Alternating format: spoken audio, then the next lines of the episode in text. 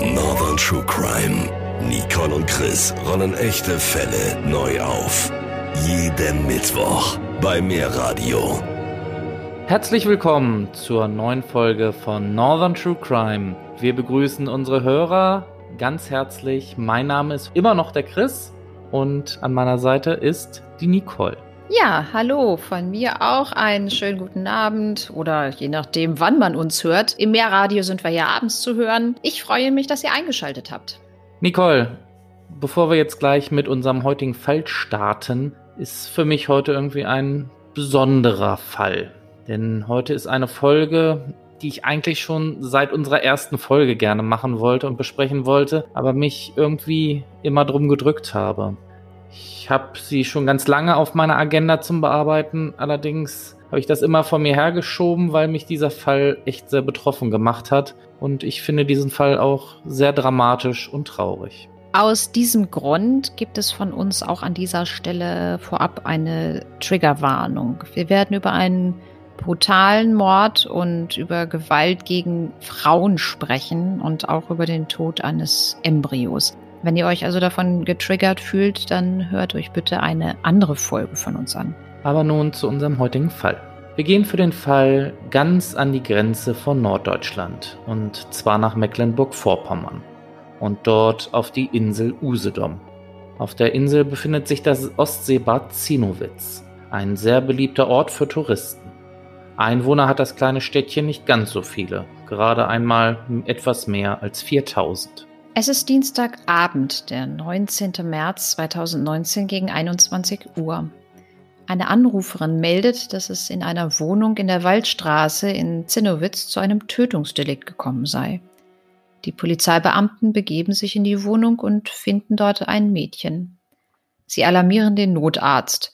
Dieser kann aber nur noch ihren Tod feststellen. Ihre Identität ist schnell geklärt, denn es handelt sich um die 18-jährige Bewohnerin der Wohnung, Maria K. Die Polizei lässt die Leiche sofort in die Rechtsmedizin nach Greifswald überführen und teilt mit, dass aufgrund der äußeren Verletzungen der Verdacht eines Tötungsdelikts bestehe. Sie wurde mit Schnittverletzungen gefunden. Diese deuten auf ein Tötungsdelikt hin. Ein Selbstmord wird ausgeschlossen. Auch erfährt man, dass es sich bei der Anruferin um eine Bekannte der Toten handelt. Sie habe Maria gefunden. Die Bekannte hatte einen Wohnungsschlüssel und machte sich Sorgen. Maria war demnach am Dienstag von ihren Freunden vermisst worden. Dass sie nicht ans Telefon ging, beunruhigte ihre Bekannte so sehr, dass sie nach dem Mädchen suchte. Erste Gerüchte tauchen auf. War Maria schwanger?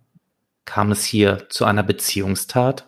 Die Wohnung der 18-Jährigen gehört zu einer betreuten Wohneinrichtung des christlichen Jugenddorfwerkes in Zinnowitz.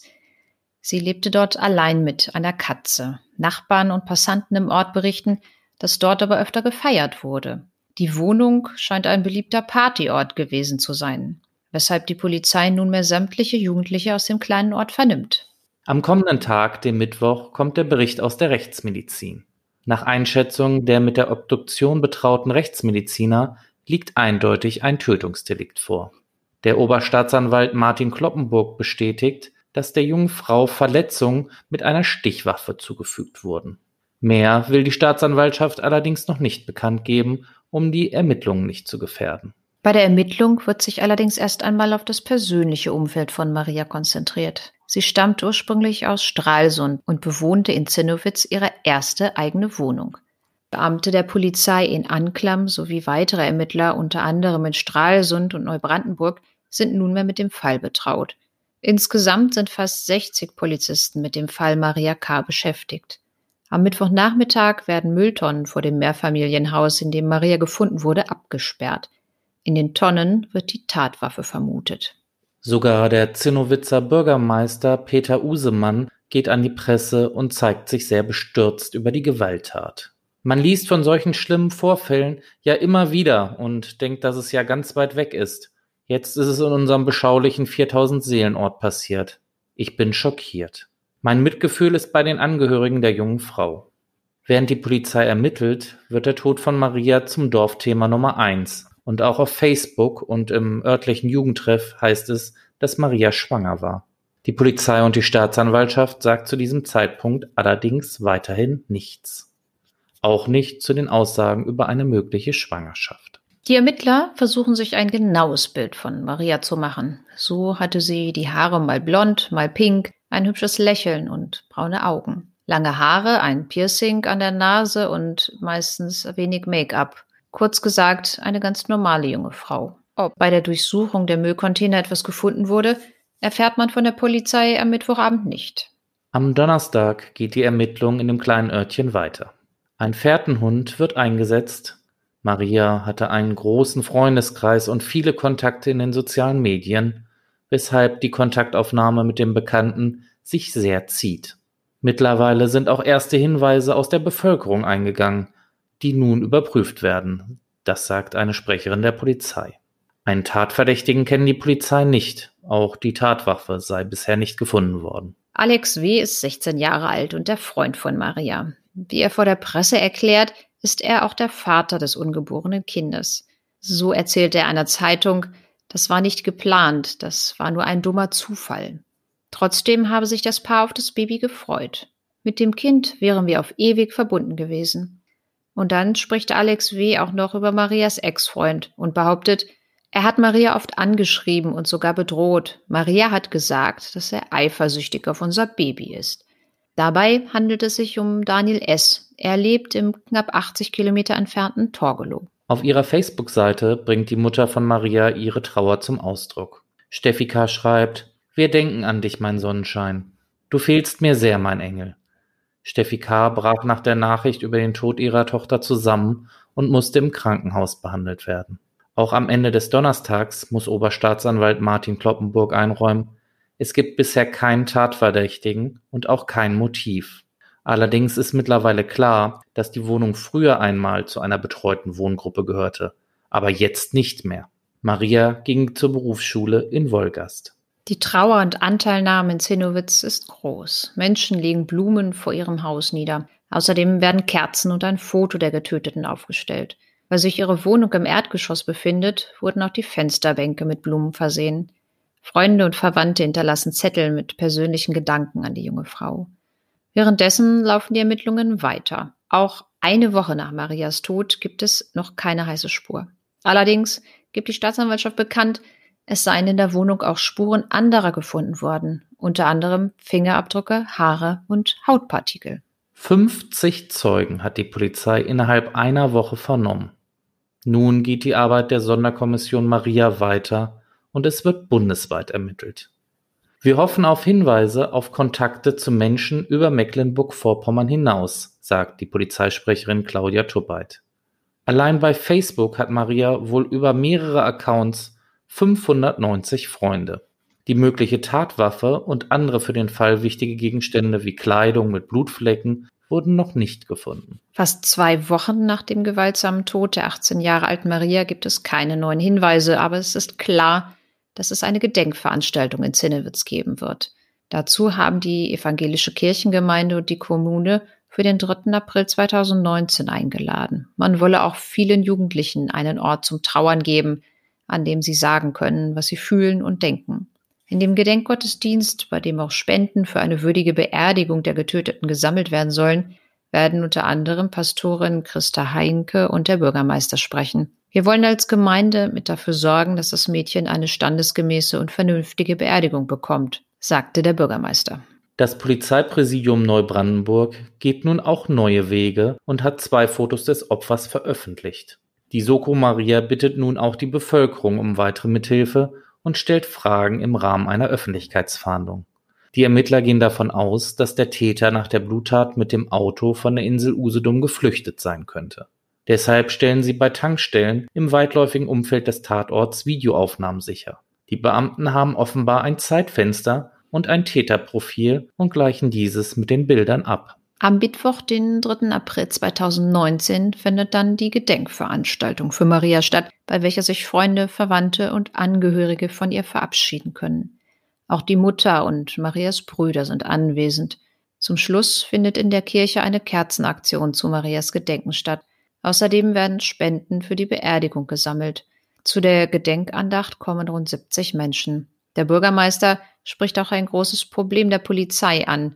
Denn der Badeort hat zwar nur etwas mehr als 4000 Einwohner, aber tausende Gäste. Im Jahr gibt es 1,3 Millionen Übernachtungen, erläutert Bürgermeister Usemann. Viele Einwohner halten es für denkbar, dass die junge Frau jemanden kennengelernt hat, der sich in dem Ostseebad nur erholte. Wir wissen noch nicht lückenlos, was sie an dem Tag vor dem Gewaltdelikt gemacht hat, sagt die Polizei. Die Leiche von Maria K. wurde inzwischen freigegeben. Knapp zwei Wochen nach der Gedenkfeier, nämlich am 16. April 2019, geht es dann auf einmal ganz schnell. Die Staatsanwaltschaft in Stralsund bestätigt, dass zwei Tatverdächtige festgenommen wurden. Es handelt sich um einen 21-Jährigen und einen 19-Jährigen. Die beiden Männer sind im Rahmen eines Einsatzes der Sonderkommission gefasst worden. Beide leben wie Maria K. ebenfalls in Zinnowitz. Die beiden Deutschen sollen aus dem Bekanntenkreis der Getöteten stammen. Sie sind laut Staatsanwaltschaft bereits Polizei bekannt. Bereits am Tag zuvor soll ein Haftbefehl gegen den 21-Jährigen erlassen worden sein und er wurde dann am 16. April festgenommen. Nach einer ersten Vernehmung erhärtet sich der Verdacht dann auch gegen den 19-jährigen anderen Tatverdächtigen, der daraufhin auch festgenommen wurde. Beide werden nun vernommen. Dabei geht es der Staatsanwaltschaft Stralsund darum, das Tatmotiv und den Tathergang zu ergründen sowie den Tatverdacht zu erhärten. Bis zu diesem Zeitpunkt ist es ein trauriger Mordfall, der viel Leid auf sich zieht, aber sich nicht groß von anderen Mordfällen unterscheidet. Dies ändert sich an dem Tag, wo erste Informationen an die Öffentlichkeit von der Vernehmung der Tatverdächtigen gelangen. Nunmehr sind auch die Namen der Tatverdächtigen bekannt.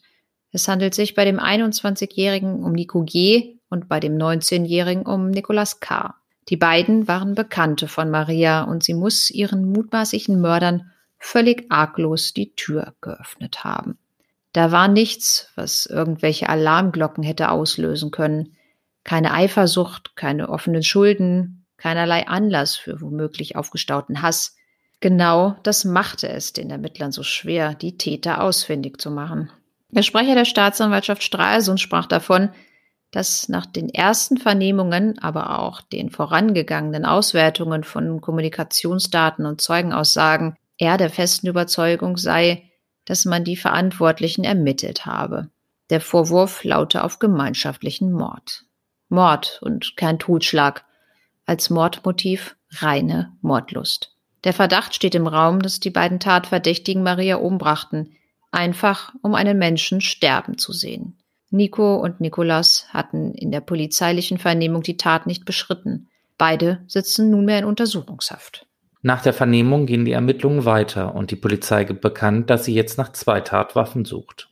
Die Polizei ist ins Schwitzen gekommen angesichts der Unzahl von Spuren, sagt der Sprecher der Staatsanwaltschaft Stralsund. Mittlerweile wurden mehr als 120 Personen vernommen. Wir würden gern zeitnah Anklage erheben. Auch wird nun bekannt, so berichtet Alex, der Freund von Maria einer Nachrichtenzeitung, dass am Tag der Trauerfeier Nikolas und Nico ihn vom Bahnhof abgeholt hatten. Sie seien mit ihm in die Kirche gegangen und bei ihm geblieben. Alex musste damals glauben, dass sie ihn in seiner Trauer beistehen wollten. Im Rückblick wird klar, Vielleicht war es auch nur die schaurige Lust, nach der Bluttat dann noch einen Menschen aus nächster Nähe weinen zu sehen, dem man selbst das Liebste genommen hatte. Er findet nur schwer Worte für dieses Verhalten. Zwei Tage später steigen Taucher der Polizei in das eiskalte Wasser der Ostsee. Es gibt Erkenntnisse, dass sich im Bereich der Seebrücke Beweismittel befinden könnten. Darunter könnten auch die Tatwaffen sein, aber auch andere Beweise. Am Ende des Tages wird allerdings klar, auch diese Tauchaktion führt nicht zum Auffinden der Tatwaffe. Zwei Wochen nach der Festnahme der Tatverdächtigen gibt es dann einen kleinen Erfolg. Die Polizei findet ein paar Schuhe, das einer der beiden Mordverdächtigen nach eigenen Angaben nach der Tat in einem Entwässerungsgraben warf. Die Schuhe passten zu dieser Beschreibung. Die Suche nach den Tatwaffen bleibt allerdings erfolglos. Die Ermittler versuchen den kompletten Tathergang darzustellen. Ende Mai verkündet die Staatsanwaltschaft Stralsund, dass gegen die beiden Tatverdächtigen in der ersten Julihälfte Anklage erhoben werden soll. Die Männer würden zuvor von einem Sachverständigen untersucht, um ihre Schuldfähigkeit festzustellen. Kurz vor der Anklage lässt der Anwalt Axel Vogt, der Verteidiger von Nicolas K., erklären, dass dieser die Tötung eingeräumt habe. Ich war derjenige, der zugestochen hat, soll Nicolas K. gesagt haben. Mein Mandant ist begutachtet worden. Die Beweggründe und was vor der Tat geschehen ist, sind noch völlig unklar, sagt der Verteidiger. Nicolas K. ist laut seinem Anwalt von der Untersuchungshaftanstalt in eine psychiatrische Klinik verlegt worden, da eine spätere Unterbringung im Maßregelvollzug nicht ausgeschlossen werden kann. Die Stralsunder Staatsanwaltschaft bestätigt. Wir haben die Begutachtung beider Beschuldigter veranlasst. Bei dem einen ist es durchaus möglich, dass eine Unterbringung im Maßregelvollzug vorliegen könnte. An der Anklage ändere sich aber nichts. Ziel ist eine Anklage wegen gemeinschaftlichen Mordes. Vier Monate nach dem Mord an der 18-jährigen Maria ist es dann endlich soweit und die Staatsanwaltschaft erhebt Anklage gegen Nico und Nikolas. Den 19 und 21 Jahre alten Bekannten des Opfers wird gemeinschaftlicher Mord aus Mordlust und Heimtücke an der schwangeren Maria K. vorgeworfen.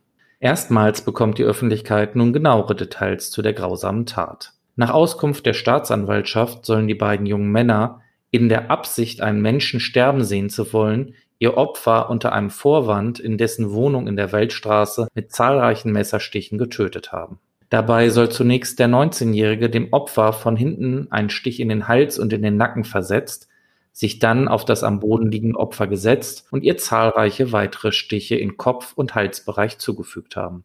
Der 21-Jährige soll an der Tat mitgewirkt haben, indem er die Beine von Maria festhielt. Der 19-Jährige soll aufgrund seiner Alkoholisierung und einer psychiatrischen Erkrankung bei der Tat vermindert schuldfähig gewesen sein. Dem 21-jährigen mutmaßlichen Mörder droht eine lebenslange Freiheitsstrafe. Dem 19-jährigen droht bei einer Verurteilung wegen Mordes eine Jugendstrafe bis zu 15 Jahren. Moment mal, Nicole, geht sowas überhaupt? Wir haben doch eigentlich immer gesagt, wenn es irgendwie Jugendstrafe ist, dann gibt es ein Höchstmaß von 10 Jahren. Ja, also wir hatten ja grundsätzlich gesagt, dass das Höchststrafmaß für Jugendliche und Heranwachsende zehn Jahre ist. Es gibt allerdings eine Ausnahme in Paragraph 105 des Jugendgerichtsgesetzes. Da steht es drin, dass das Höchstmaß auch 15 Jahre sein kann, allerdings nur für Heranwachsende wenn es sich in dem Fall dann um einen Mord handelt und dort auch wegen der besonderen Schwere der Schuld das Höchstmaß von zehn Jahren nicht ausreicht. Nur in diesem einen Fall ist das wirklich so, dass das Höchstmaß denn dann 15 Jahre betragen kann.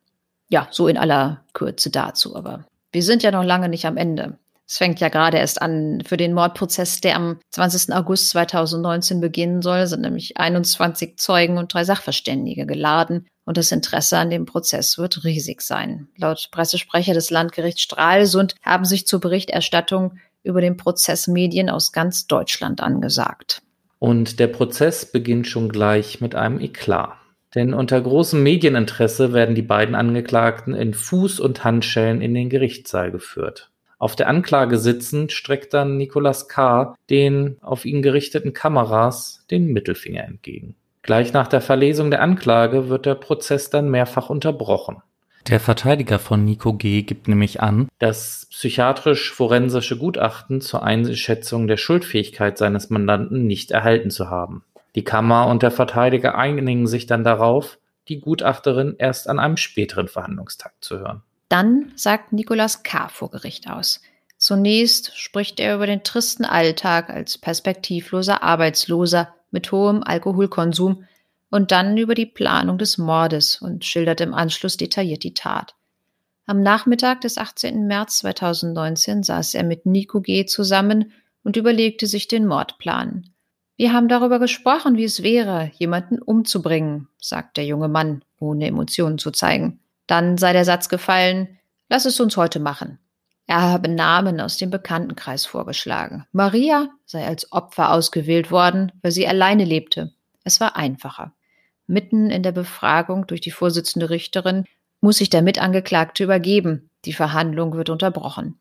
Danach bestätigt er in weiten Teilen die Angaben der Anklage. Demnach habe er sich vor der Tat neben einem Messer auch Ersatzkleidung besorgt, um sie gegen die mit Blut beschmierte auszutauschen. Er erwähnt auch, dass Maria die beste Freundin seiner Lebensgefährtin war, mit der er auch ein gemeinsames Kind hat. In der Wohnung von Maria, die sie unter einem Vorwand betraten, habe er seinem Opfer von hinten einen wuchtigen Stich in den Hals versetzt. Maria habe Aua und Hör auf gerufen. Dann habe er sich auf die am Boden liegende Frau gesetzt und ihr zahlreiche weitere Stiche am Kopf und Hals zugefügt, während der Mittäter ihre Beine festgehalten habe. Die Tat habe nur wenige Minuten gedauert. Die Gerichtsmedizin stellte insgesamt 19 Stichverletzungen fest. Danach war ich kurz überfordert, berichtet er. Die beiden Angeklagten hatten Maria nach der Tat liegen gelassen und die Wohnung aufgeräumt. Das Messer und Marias Handy hätten sie von der Seebrücke in Zinnowitz aus in die Ostsee geworfen. Der Anwalt von Nico G. verliest für seinen Mandanten eine Erklärung. Darin bestreitet der 21-Jährige, die Beine von Maria festgehalten zu haben. Es sei alleine die Tat des 19-Jährigen gewesen. Er räumt allerdings ein, dass er geholfen habe, Spuren am Tatort zu beseitigen. Er entschuldigte sich bei Marias Mutter und deren Familie. Er habe Schuld auf sich geladen. Am zweiten Verhandlungstag sagt dann Steffi K., die Mutter von Maria, die ebenfalls als Nebenklägerin an dem Verfahren teilnimmt, aus. Mit trauriger Stimme schildert die 47-Jährige, wie Maria und sie vor dem Verbrechen den Tag zusammen verbrachten. Die Mutter berichtet auch, dass ihr Maria gesagt habe, dass sie schwanger sei. Ich bin deine Mutter, ich werde dich begleiten, habe sie geantwortet. Sie erzählte, wie sehr ihr ihre Tochter fehle. Während Marias Mutter vor Gericht sprach, zeigte sich Nicolas K. unbeteiligt. Im Anschluss wird eine Mitarbeiterin des Jugendclubs vernommen, in dem Maria häufig war. Jenny war auch eine Freundin Marias. Sie war lustig und offen. Jeder hat sie geliebt, sagt die Zeugin. Maria habe voller Glück die Ultraschallbilder ihres Babys gezeigt. Jenny ist auch die Zeugin, die die Polizei informierte und Maria in der Wohnung fand. Sie war bestialisch zugerichtet, sagt die Zeugin. Es sei ihr klar gewesen, dass der Täter aus dem Bekanntenkreis kommen musste, da Maria keine Fremden hineinließ. Nikolas beschrieb die Zeugin als jähzornig und aggressiv. Diese Aggressionen werden auch im Gerichtssaal deutlich, als dessen Ex-Freundin Anna S. als Zeugin am Nachmittag vernommen wird. Nach der Mittagspause will der Angeklagte dann neben dem obligatorischen Fuß auch freiwillig die Handfesseln tragen. Er habe selbst darum gebeten, sagt sein Anwalt. Wie die Öffentlichkeit dann erfährt, wird gegen Anna S. bereits ein Ermittlungsverfahren geführt, weil sie von der Tat gewusst und der Polizei nichts gesagt haben soll. Vor der Tat habe sie die Worte des auch ihr gegenüber aggressiven und gewalttätigen Angeklagten nicht ernst genommen, wenn er von seinen Mordfantasien gesprochen habe. Er solle aufhören, rumzuspinnen. Selbst als er sich am Tatabend betrunken verabschiedete, ein Messer zeigte und das Verbrechen angekündigt habe, habe sie ihm nicht geglaubt. Dann sei er nachts nach Hause gekommen und habe gesagt, dass sie das jetzt durchgezogen hätten. Dann habe sie Blut an seinen Händen und später an seiner Unterhose entdeckt. Ich war fassungslos. Auf die drängenden Nachfragen der Richterin, wie sie noch vier Wochen neben ihm leben und schlafen konnte, sagte sie, dass sie von ihm bedroht worden sei. Mit einem Messer an ihrem Hals habe er gesagt, dass sie die Nächste wäre, wenn sie zur Polizei ginge. Sie hätte immer Angst gehabt. Haben Sie nie gedacht, das ist eine tickende Zeitbombe? fragt die Vorsitzende Richterin. Ist jetzt halt so. Keine Ahnung, antwortet Anna S. Vermutlich wollte sie den Vater ihres gemeinsamen Kindes nur nicht hinter Gitter bringen. Der vierte Prozesstag beginnt mit der Vernehmung einer Rechtsmedizinerin. Die Sachverständige führt aus, dass im unteren Bereich der Hose Marias DNA-Spuren von Nico G. gefunden wurden. Es handele sich dabei um eine Spur von mehreren Menschen, eine sogenannte Mischspur. Der Staatsanwalt wertet dies als schweres Indiz dafür, dass Nico Maria während der Tat an den Beinen festgehalten haben könnte, der dies aber bisher bestritt. Am Nachmittag werden dann die psychiatrischen Sachverständigen gehört. Der Sachverständige Stefan Orlopp führt über Nikolas aus, dass er die Unterbringung in einer psychiatrischen Klinik empfehle. Er erläutert, dass Nikolas sich schon als Kind ungewollt und nicht angenommen fühlte. Neben seinen Halbgeschwistern erfuhr er kaum emotionale Zuwendung. Geprägt wird er von der mütterlichen Verwandtschaft, die er als aggressiv und aufbrausend beschreibt. Zum biologischen Vater verlor er früh den Kontakt. Über den Stiefvater sagt Nikolas, er hätte ihm Gewalt angetan. Während der anhaltenden häuslichen Gewalt geht Nikolaus dann zum Jugendamt. Die können eine Misshandlung nie nachweisen, doch für kurze Zeit darf er in einer Wohngruppe in Zinnowitz leben. Im Alter von etwa 14 Jahren wird Nikolas dann hochauffällig und gewalttätig. Seine soziale Umgebung hatte Angst vor ihm, sagt Orlob. Zudem hätten sich Mordfantasien seit dem zwölften Lebensjahr hartnäckig gehalten. Er kommt zu dieser Zeit in die Kinder- und Jugendpsychiatrie nach Uckermünde. Psychologen stellen schon da eine Entwicklung hin zu einer dissozialen Persönlichkeitsstörung fest. Sein sozialer Erfolg war immer sehr gering. Dies stellt dann Orlob klar. Das sei dann auch in der Schule so gewesen, wo sich Nikolas wegen seiner Handicaps im Vergleich zu Gleichaltrigen minderwertig fühlte. Seine Reaktion darauf sei Aggressivität gewesen. Bei ihm sei ein völliger Mangel an Empathie festzustellen. Die Schule suspendierte ihn, als sein Verhalten stimmer wurde. Mehrere Schulwechsel blieben erfolglos und Nikolas schloss seine Schullaufbahn ohne berufsqualifizierenden Abschluss ab. Als sich seine Mutter vom Stiefvater trennte, zog Nikolas wieder bei ihr ein. Danach ging es weiter in die Wohnung seiner Ex-Freundin Anna S., mit der er später auch ein Kind bekommt. Ungewollt. Über verbale und körperliche Gewalt erarbeitete er sich bei Mutter und Freundin eine Pascha-Stellung, wie Orlop es ausdrückt. Er lebte in den Tag hinein, konsumierte legale wie illegale Drogen und finanzierte sich maßgeblich über Anna S. und seine Mutter. Besonders Alkohol spielte eine große Rolle. Orlop spricht von Kontrollverlust trinken und Komasaufen. Neben dem erhöhten Alkoholkonsum und der impulsiv-aggressiven Art entwickelte Nikolas auch schon früher in seiner Jugend ein übersexualisiertes Verhalten, wie Orlop ausführt. Er hatte sehr viele Geschlechtspartnerinnen und nutzte Sex als eine Art Ventil. Auch seine Gewaltfantasien lebte er dabei teilweise aus. Der Forensiker deutet gar an, dass es zwischen Nikolas und dessen Halbschwester zu einem sexuellen Vorfall kam. Zudem habe Nikolas gegenüber Orlop bestätigt, dass es einmalig auch zu sexuellen Handlungen mit der Mutter seiner damaligen Freundin Anna S. kam. Dieser Vorfall wiederum habe die Beziehung zu Anna S. stark belastet. Zur belasteten Beziehung zu Anna S. kommen noch weitere krisenhafte Zuspitzungen vor dem Mord an Maria K. hinzu, wie es Orlop ausdrückt. Nikolas dachte zunächst wiederholt an Selbstmord. Im Februar 2019 wurde Nikolas mit einer Vergiftung in die Notaufnahme des Krankenhauses in Wolgast gebracht. Die Ärzte schrieben später in ihren Bericht Suizidversuch.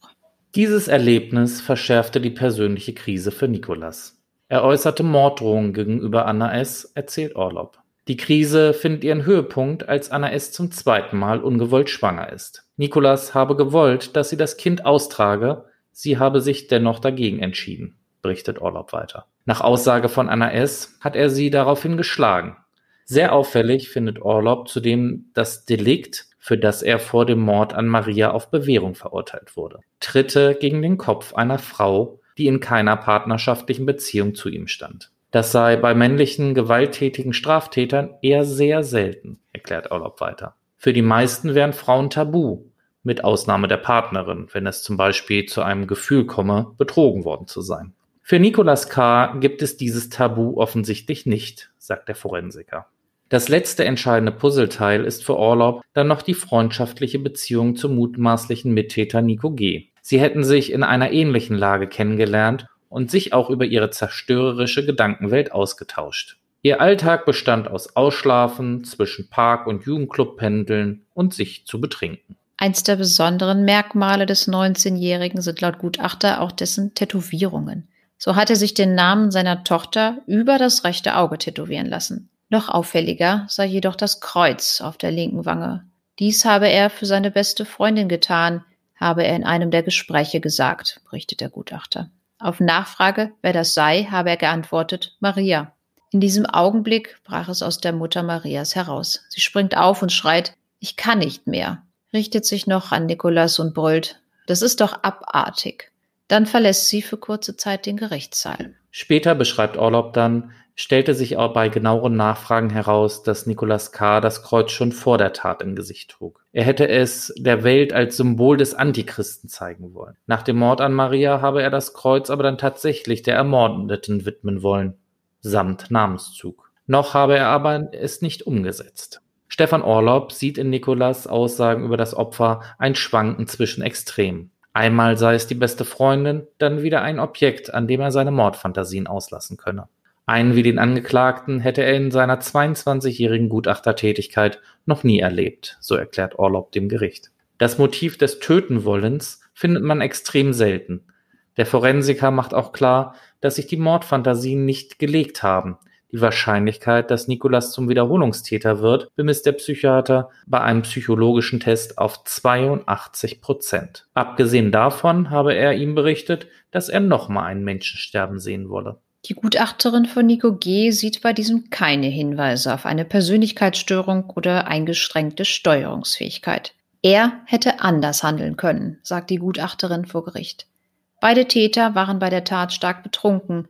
Es habe bei beiden aber keine wesentlichen Handlungseinschränkungen gegeben, sagt die Gutachterin. Am 2. September 2019 folgt nach dem Schluss der Beweisaufnahme dann das Plädoyer des Staatsanwalts. Und dieser Schlussvortrag hat es in sich. Für Nico G. verlangt der Staatsanwalt eine lebenslange Freiheitsstrafe. Für Nicolas K. wegen seiner schweren Persönlichkeitsstörung die Unterbringung in einer psychiatrischen Klinik. Zusätzlich beantragt der Staatsanwalt für ihn eine zehnjährige Jugendstrafe. Bei beiden Angeklagten soll auch die besondere Schwere der Schuld festgestellt werden. Die Vertreterin der Nebenklage schließt sich den Forderungen der Staatsanwaltschaft weitgehend an. Sie plädiert jedoch auf 15 Jahre Jugendstrafe für Nikolas. Auch Steffi K. richtet ihr Wort an die Angeklagten. Ich vergebe euch nie. Ich werde euch immer hassen. Sie hoffe, dass die beiden für immer in Haft sein werden. Keiner gibt mir meine Tochter und mein Enkelkind zurück. Der Anwalt von Nico G. hält die festgestellten DNA-Spuren an der Hose von Maria für nicht aussagekräftig genug. Sein Mandant sei am eigentlichen Tatgeschehen nicht beteiligt gewesen. Er plädiert auf eine Freiheitsstrafe, gibt allerdings deren Höhe nicht an. Der Verteidiger von Nicolas K. unterstrich zuvor, dass sein Mandant an einer schweren dissozialen Persönlichkeitsstörung leide und auch keine besondere Schwere der Schuld hinreichend festgestellt werden könne. So könne Nicolas K. nicht über das Regelstrafmaß hinaus bei der Anwendung des Jugendstrafrechts also höchstens zu zehn Jahren verurteilt werden. Der Unterbringung in der Forensik stimmt der Verteidiger allerdings zu. Am Freitag, den 6. September 2019, fällt dann die Kammer des Landgerichts Stralsund das Urteil. In das Urteil fließt auch der Tod des Ungeborenen in das Strafmaß ein. Das Gericht verhängt gegen Nicolas K. eine Jugendstrafe von zwölf Jahren und die Unterbringung im Maßregelvollzug einer Psychiatrie. Das Gericht stellt somit automatisch die besondere Schwere der Schuld fest. Der Mitangeklagte Nico G. wird zu einer lebenslangen Freiheitsstrafe verurteilt. Auch bei ihm stellt das Gericht die besondere Schwere der Schuld fest. Die Vorsitzende stellt fest, dass die beiden Täter einen Menschen sterben sehen wollten. Sie suchten sich dafür die im dritten Monat schwangere Maria aus, mit der sie befreundet waren.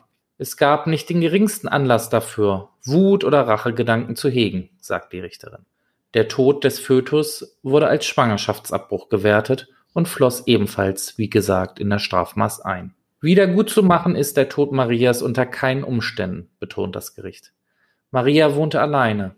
Es sei einfacher gewesen, das Mordvorhaben umzusetzen, als bei einem anderen jungen Mann in der Clique, der ebenfalls in ihrem Visier stand. Weiter wurde in der Urteilsbegründung festgestellt, dass die Täter gemeinsam den schon lange gehegten Mordplan fassten.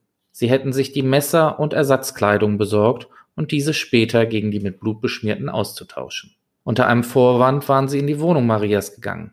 Dort habe der Haupttäter aus dem Hinterhalt seinem Opfer einen heftigen Stich in den Hals versetzt. Sie hätten wohl nicht damit gerechnet, dass sich Maria nach dieser Verletzung noch wehren könnte. Dann habe er sich auf die am Boden liegende Frau gesetzt und ihr zahlreiche weitere Stiche an Kopf und Hals zugefügt, während der Mittäter ihre Beine festgehalten habe. Das Gericht folgt auch dem Sachverständigen Orlaub in dessen Einschätzung.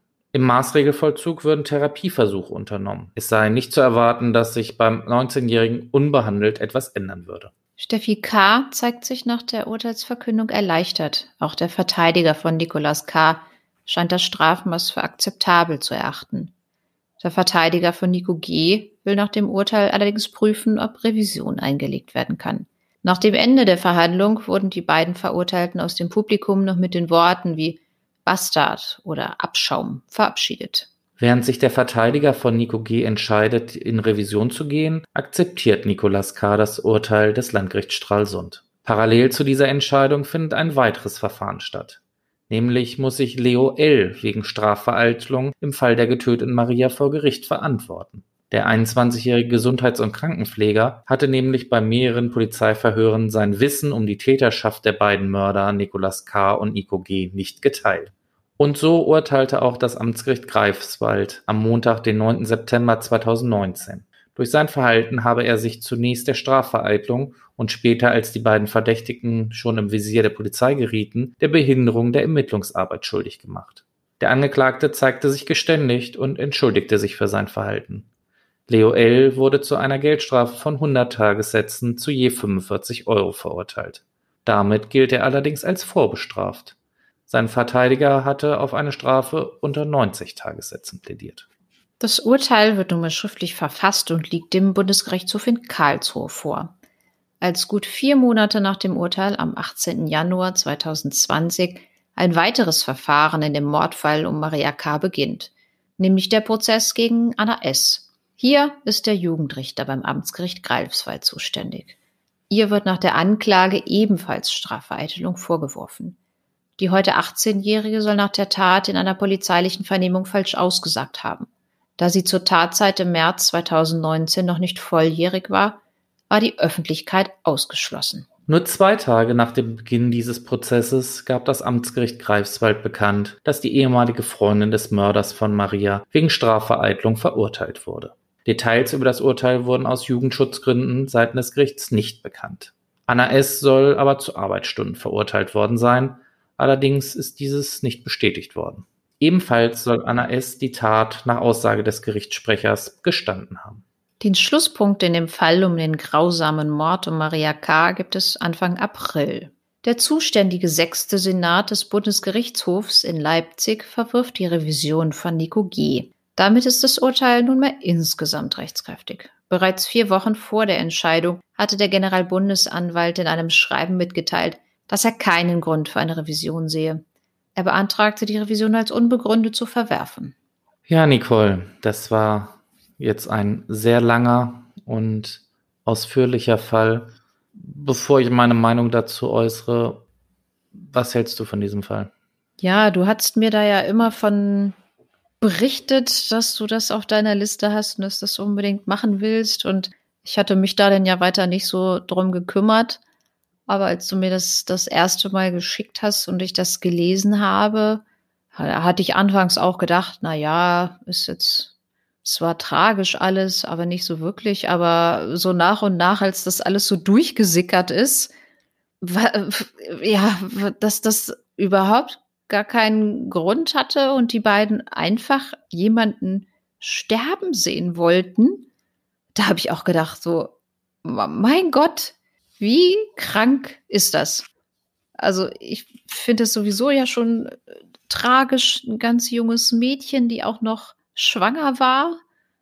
Aber dann, ja, dieses Mordmotiv, Mordlust, bin ich, bin ich bis heute noch nicht drüber weggekommen.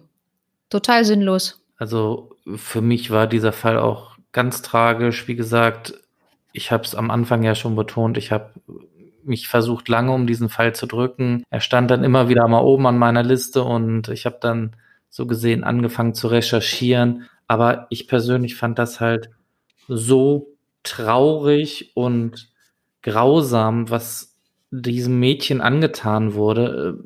Vor allem, es ist nichts passiert. Es gab keinen Hintergrund für diese Tat. Dieses junge Mädchen und ihr Kind mussten sterben, weil andere Leute sehen wollten, wie es aussieht, wenn jemand stirbt. Das hat mich so sprachlos und fassungslos zurückgelassen. Also, wie gesagt, dieser Fall unglaublich. Und ich habe mir so viel zu diesem Fall immer angelesen und dann habe ich ihn doch wieder weggelegt, weil ich gesagt habe, nee, irgendwie so emotional, das, nee, das schaffe ich einfach nicht. Und irgendwann habe ich dann gesagt, ja gut, wir müssen diesen Fall jetzt mal besprechen, weil er stand halt wirklich immer auf meiner Liste.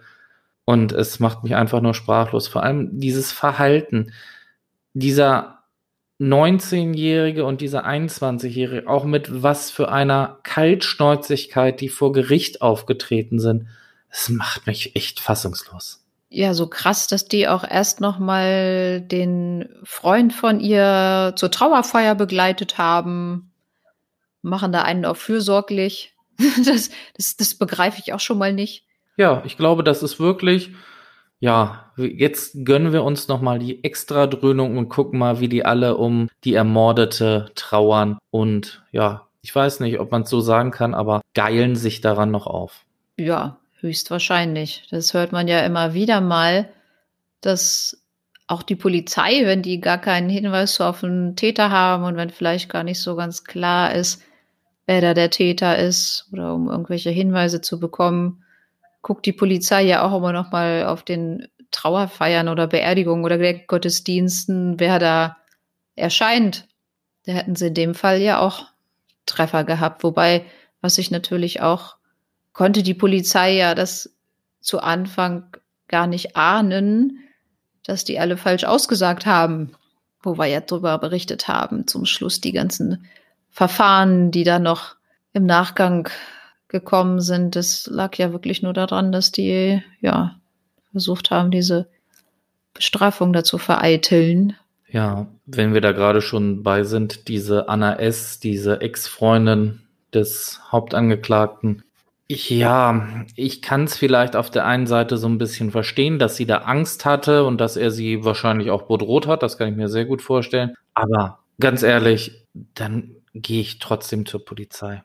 Also ich muss auch sagen, weil das hat sie ja denn dann auch so beschrieben, dass er das denn dann gesagt hat. Ich habe jetzt den genauen Wortlaut vergessen. So, jetzt haben wir es gemacht oder so. In dem Dreh war das ja, ne? Ich weiß gar nicht genau, wie da jetzt der Wortlaut war. Ja, jetzt haben wir es irgendwie durchgezogen oder so, hat er gesagt, genau. Ja, ja, genau. Dass sie es, dass sie es jetzt durchgezogen hätten. Und er hatte auch noch blutige Hände. Und da verstehe ich auch nicht, das ist ja auch das, was die Vorsitzende denn dann noch gesagt hat, wie kann man denn dann da noch ruhigen Gewissens weiter mit ihm zusammen sein oder überhaupt mit ihm zusammen leben in einer Wohnung, wenn mir jemand so etwas sagt, also ich meine, wenn einer sagt so, oh hier, ich habe mal was geklaut oder ich bin schwarz gefahren, kann ich noch mit leben, aber wenn mir, wenn mir jemand sagt, ich habe da jemanden umgebracht, äh, und er hatte ja auch vorher, hat er ihr das Messer gezeigt und hat gesagt, so jetzt machen wir das aber. Das hat sie, das hat sie ihm ja gar nicht geglaubt, aber als er dann, dann nachts nach Hause gekommen ist, da, da muss sie das doch dann, dann realisiert haben, dass das nun auch wirklich gestimmt hat. Und das kann ich echt nicht verstehen, wie man da so lange schweigt. Wenn sie bedroht wird, ja, aber sie wird ja auch nicht 24 Stunden am Tag von ihm zu Hause festgehalten. Irgendwann ist man ja dann, dann doch mal draußen. Ich glaube, ich wäre dann, auch einfach echt zur Polizei gegangen und hätte gesagt, so hier, ihr nehmt den jetzt fest und dann gehe ich da auch nicht mehr nach Hause oder so. Keine Ahnung, was ich gemacht hätte, aber ich hätte da äh, keine Sekunde mitleben können. Ja. Was ich an dieser Stelle aber auch nochmal erwähnen möchte, wir, ja, geben ja häufiger auch mal Schelten an die Polizei ab, aber in diesem Fall muss ich echt sagen, was für eine unglaublich gute Polizeiarbeit das gewesen ist. Denn wenn man mal überlegt, Zinnowitz, Ostseebad, da turnen jeden Tag tausende Personen lang und die haben weder die Tatwaffe finden können, aber haben dann trotzdem die Täter noch finden können. Und obwohl es halt, wie gesagt, was wurde gesagt? Ich glaube, 120 Personen wurden vernommen. Also die haben sich da wirklich ins Zeug gelegt und da muss ich wirklich sagen, Hut ab vor der Polizeiarbeit in diesem Fall. Ja, die ganzen Jugendlichen da erstmal alle komplett vernommen. Und ja klar, wenn, wenn da natürlich erstmal, da waren wir eben schon mal stehen, stehen geblieben, wenn die Polizei natürlich von nicht nur von einer Seite, sondern vielleicht auch von zwei oder noch mehr Menschen verkehrte Aussagen bekommt, da muss man ja erstmal hinterkommen, dass die Aussagen alle gar nicht stimmen. Ja, klar. Weil was hast du denn als Polizei groß für Anhaltspunkte, wenn dir jemand erstmal was sagt? Dann musst du das erstmal so glauben, bis das Gegenteil halt bewiesen ist, ne? Naja, weil ja auch sonst gar nicht so wirklich viele Beweismittel ja dann, dann da waren. Also gab ja keine, keine Tatwaffe, keine ich weiß nicht, Videoaufzeichnungen oder sonst irgendwie was. Also das war ja wirklich gar nicht so einfach anfangs da, denn dann hinterzukommen, weil sie ja auch gesagt haben, sie hatte keine Feinde, sie hatte keine Schulden, sie, ja, da, da war ja nichts. Einfach ein junges Mädchen, was eine Zukunft vor sich hatte, noch eine lange Zukunft mit ihrem Freund da. Vor allen Dingen mit dem Kind als junge Familie, das finde ich auch so total tragisch. Ja. Deswegen, dieser Fall hat mich echt total betroffen gemacht. Und ich bin froh, dass wir jetzt drüber gesprochen haben über den Fall. ja, also Spaß machen mir solche Fälle, muss ich ehrlich sagen, jetzt auch nicht so, so richtig, weil das, also gerade auch diese Sache, dass sie, dass sie schwanger war, das finde ich irgendwie so dramatisch. Und auch jetzt, ja, für die komplette Familie, auch für die, für die Mutter. Klar, wenn deine 18-jährige Tochter schwanger ist, dann sagt man sich wahrscheinlich auch so, hm, hm, hm, war nicht geplant, aber man freut sich doch dann auch tierisch auf sein Enkelkind. Und ja, am Ende wird deine Tochter umgebracht und du wirst dein Enkelkind nie sehen. Das finde ich alles, finde ich alles total tragisch, aber wo man vielleicht auch noch mal kurz sagen muss, diese psychische Erkrankung da, die scheint ja auch schon wirklich schwerwiegend zu sein. Also was man da von dem Sachverständigen gehört hat, auch aus seiner Kindheit und Jugend. Also das schien ja einiges im Argen gelegen zu haben. Oder scheint ja auch immer noch so zu sein, wenn da ein Test ergibt, dass er eine Wiederholungsgefahr von über 80 Prozent sieht. Wahnsinn. Puh, also da muss ich auch ehrlich sagen, hoffe ich jetzt auch mal, also entweder, dass er im Maßregelvollzug da wirklich therapiert werden kann oder dass der mit so einer Einschätzung äh, noch eine Weile im Maßregelvollzug bleibt. Und sind wir mal ehrlich, viele Sachverständigen sind tagtäglich vor Gericht, sehen hunderte, ja, ich sag mal tausende Patienten. Und wenn dann ein Psychiater im Zeugenstand sagt oder als Sachverständiger aussagt, dass er so etwas in seinen 22 Jahren Berufslaufbahn noch nicht erlebt hat, ich glaube, das spricht auch schon für sich. Ja, das stimmt. Also das muss schon äh, wirklich krasser Fall sein, auch was er ja sagt, dieses wirklich dieses Mordmotiv, der Mordlust ist total selten und das ist hier so ein Fall gewesen. Also das scheint ja wirklich ja ein, ein schwerer Fall zu sein, ja. Ich finde, was ich in Anführungsstrichen gut fand, dass wir unseren Hörern jetzt auch mal erzählen konnten, dass die Jugendstrafe nicht automatisch immer zehn Jahre beträgt, sondern dass es davon halt auch Ausnahmen gibt. War mir auch bisher nicht so geläufig. Ja, es hat ja auch eher Seltenheitswert, sage ich jetzt mal so, dass Jugendliche beziehungsweise in diesem Fall ja Heranwachsende da zu solch hohen Strafen verurteilt werden.